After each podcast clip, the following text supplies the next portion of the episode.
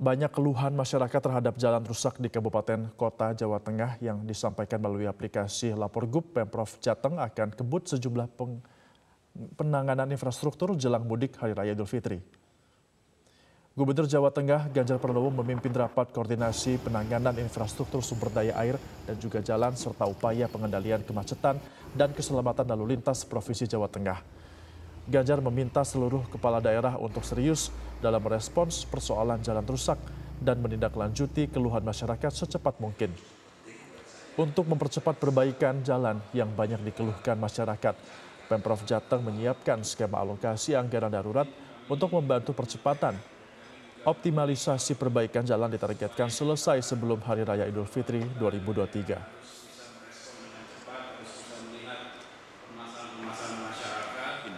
Untuk infrastruktur ini sehingga keharapan kita ini bisa kita kejar. Tapi rasa-rasanya ya selama bulan Maret ini mungkin tidak terlalu banyak anggaran baru yang bisa kita sedot, maka anggaran daruratlah yang bisa kita optimalkan untuk membereskan persoalan ini. Hadiri Silaturahmi Nasional 2023 yang digelar Asosiasi DPRD Kabupaten Seluruh Indonesia atau Adkasi, Dirjen Bina Keuangan Daerah Kementerian Dalam Negeri Agus Fatoni meminta pemerintah daerah segera membelanjakan APBD untuk dongkrak ekonomi nasional.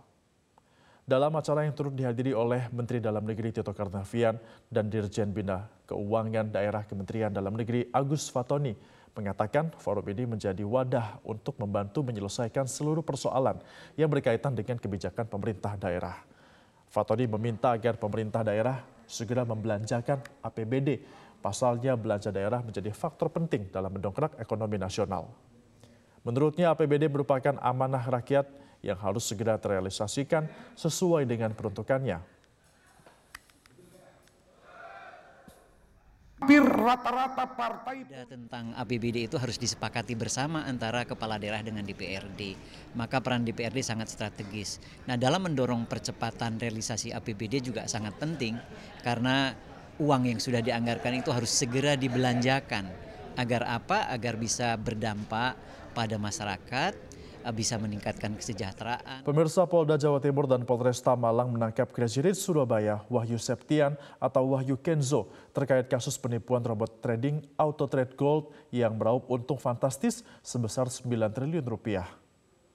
Penangkapan Wahyu Kenzo dilakukan atas laporan sejumlah korban yang menginvestasikan uangnya dalam bisnis robot trading milik tersangka. Dari penelusuran polisi, diduga korban bisnis robot trading mencapai 25.000 orang yang berada di Indonesia dan luar negeri. Modus yang dilakukan Wahyu adalah menjual produk nutrisi kesehatan dan dilanjutkan dengan menawarkan bisnis robot trading yang dikelola PT Pansaki Berdikari bersama. Namun setelah korban menginvestasikan uangnya dalam jumlah yang besar, korban tidak bisa menarik uang dan tidak bisa mengakses akun robot trading. Kapolresta Malang, Kombes Budi Hermanto mengatakan hingga saat ini pihaknya masih menelusuri aset dan kekayaan Wahyu Kenzo, termasuk jumlah pasti korban dan kerugian penipuan robot trading Auto Trade Gold. Kasus Wahyu Kenzo tergolong kejahatan luar biasa atau extraordinary crime lantaran kasusnya menyangkut masyarakat luas. Kami masih membentuk tim dibantu dari jajaran Polda Jawa Timur untuk tracing aset. Kami juga sudah mengirim surat melalui Direktorat Reserse Kriminal Khusus kepada PPATK dan kami sudah berkoordinasi melalui Zoom untuk aset-aset yang bersangkutan di tracing. Nah, ini gunanya adalah memberikan keadilan kepada para korban yang ada. Nah, yang kedua terkait tentang 20.000 sampai 25.000 member yang tergabung di dalam ATG atau beberapa trading Auto Trade Gold ini, kami masih menyicil untuk menyampaikan kepada masyarakat yang menjadi korban untuk bisa berkomunikasi dengan Polda Jawa Timur dan Polresta Malang Kota. Lembaga Musyawarah Kelurahan RW 09 Rawabadak memastikan warga Tanah Merah tidak mau direlokasi pasca kebakaran depo Pertamina Plumpang pada Jumat 3 Maret lalu. Opsi yang dipilih warga adalah agar depo Pertamina Plumpang yang direlokasi. Kebakaran hebat yang terjadi adalah murni sepenuhnya kesalahan Pertamina, ini menurut warga. Pihak warga juga meminta agar Pertamina bertanggung jawab atas kerugian yang dirasakan oleh warga akibat kebakaran ini. Warga bernama Franky juga meminta agar tidak mengungkit masalah sertifikat tanah warga dalam musibah kebakaran depo Pertamina Plumpang, Jakarta Utara yang terjadi pada Jumat 3 Maret lalu. Diketahui sejumlah permukiman warga yang terdampak yang berada di RW 09 menempel pada pagar pembatas depo Pertamina Plumpang. Menurut Franky, yang terpenting saat ini adalah fokus dalam penanganan korban jiwa maupun luka, serta korban terdampak yang rumahnya habis terbakar.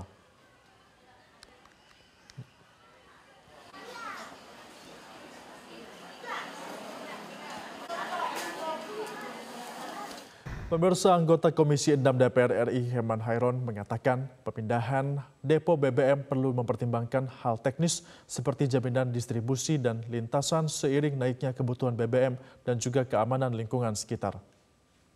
Banyak aspek pertimbangan secara teknis ya, di mana yang sesungguhnya akan memberikan rasa aman, kemudian menjamin terhadap distribusi, dan tentu dengan meningkatnya konsumsi BBM ini juga harus dipertimbangkan terhadap lintasan yang nanti akan terjadi. Oleh karenanya dalam pemikiran saya, pendapat saya, lebih baik saya kira dua opsi bisa digunakan.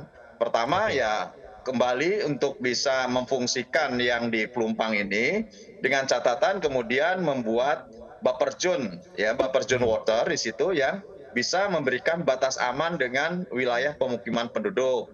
Nah, yang kedua tentu membangun depo baru yang ini juga bisa diperkirakan misalkan untuk sampai 10-20 tahun ke depan. Sehingga menjamin terhadap ketersediaan bahan bakar di wilayah Mor 3 ini. Sementara itu, pemirsa, anggota Dewan Energi Nasional Satya Widya Yuda mengatakan karena butuh hingga 3 tahun lebih sebelum depo baru aktif, maka depo lama sebaiknya masih dioperasikan seiring dengan pembangunan depo baru dengan mempertimbangkan kebutuhan BBM di masa depan. Kalau sekarang kita ingin memindahkan, itu kan sudah dibilang oleh Pak Erick Thohir tadi, itu skala waktunya itu 3,5 tahun dari sekarang. Ya. Waktu pembangunannya aja sekitar 2 sampai dengan 2,5 tahun. Nah, apa yang bisa kita lakukan di 3,5 tahun ini? Ya, itu harus menjadi fokus kita ya. Maka tadi saya senang sekali Pak Herman mengatakan bisa jalan dua-duanya. Jadi yang ada sekarang masih bisa dipakai ya temporary ya, untuk mensuplai supaya beban daripada TBBM yang tadi saya sebutkan seperti Tanjung Gerem, Cikampek itu tidak berat gitu ya. Baik. Apalagi nanti juga kiriman daripada minyak dari refinery yang ada di Balongan dan juga yang ada di Cilacap itu kan lewat laut semua itu. Dan itu ditampung di mana? Maka menurut hemat saya, bagaimana kalau tetap difungsikan sambil kita merelokasi, mempersiapkan relokasi yang baru, tetapi kita bertolkan dulu ya sisi-sisi yang bahaya di lingkungan Plumpang. Duel dua generasi antara Jamal Musiala dengan Lionel Messi akan mewarnai pertandingan Bayern Munchen melawan PSG di leg kedua Liga Champions. Di Bayern hanya butuh hasil imbang untuk lolos ke perempat final, sedangkan Le Parisien sedikitnya harus menang dengan selisih 2 gol di Allianz Arena. Allianz Arena akan menyajikan big match Bayern Munchen kontra Paris Saint-Germain pada leg kedua babak 16 besar Liga Champions 2022-2023 Kamis dini hari. Di Bayern berbekal torehan apik dengan mengalahkan Le Parisien di leg pertama. Gol tunggal Kingsley Coman di menit ke-5 jadi penentu kemenangan Munchen di Park de Planks. Karenanya Munchen hanya butuh hasil seri untuk bisa lolos dari babak 16 besar. Upaya Munchen untuk kembali meraup kemenangan di leg kedua didukung dengan hasil bagus di kompetisi domestik. Sempat menyerah dari Borussia Monchengladbach, The Bavarian bangkit dengan meraih kemenangan di 2 laga. Teranyar, Joshua Kimmich dan kolega mengalahkan Stuttgart 2-1. Mengusung formasi 3-4-3, pelatih Julian Nagelsmann akan mengandalkan 3 pilar di barisan pertahanan, yakni Josip Stanisic, Dayo Upamecano, dan Matis Telik. Sadio Mane belum pulih 100% dari cedera, meski begitu di roten bisa bertumpu kepada Thomas Müller dan Jamal Musiala di lini serang. Sementara itu PSG juga siap mencuri kemenangan di Allianz Arena. Raksasa Prancis itu harus menang setidaknya 2 gol tanpa balas untuk bisa lolos ke babak perempat final. Le Parisien pun melawat ke Allianz Arena dengan bermodalkan 3 kemenangan di kompetisi domestik. Teranyar, PSG mengalahkan Nantes dengan skor 4-2. Sultan Christophe Galtier itu diprediksi akan mencoba menekan sejak menit-menit awal. Kylian Mbappe yang mencetak 5 gol dan 1 assist dalam 3 laga terakhir menjadi salah satu tumpuan utama mereka. Demikian halnya dengan Lionel Messi yang mengemas 3 gol dan 2 assist dalam 3 penampilan terkini, juga diharapkan mampu menunjukkan permainan terbaiknya. Tak heran, duel penentuan di Allianz Arena itu digadang-gadang akan berlangsung ketat. Namun Bayern tidak mudah dikalahkan, terutama saat bermain di kandang.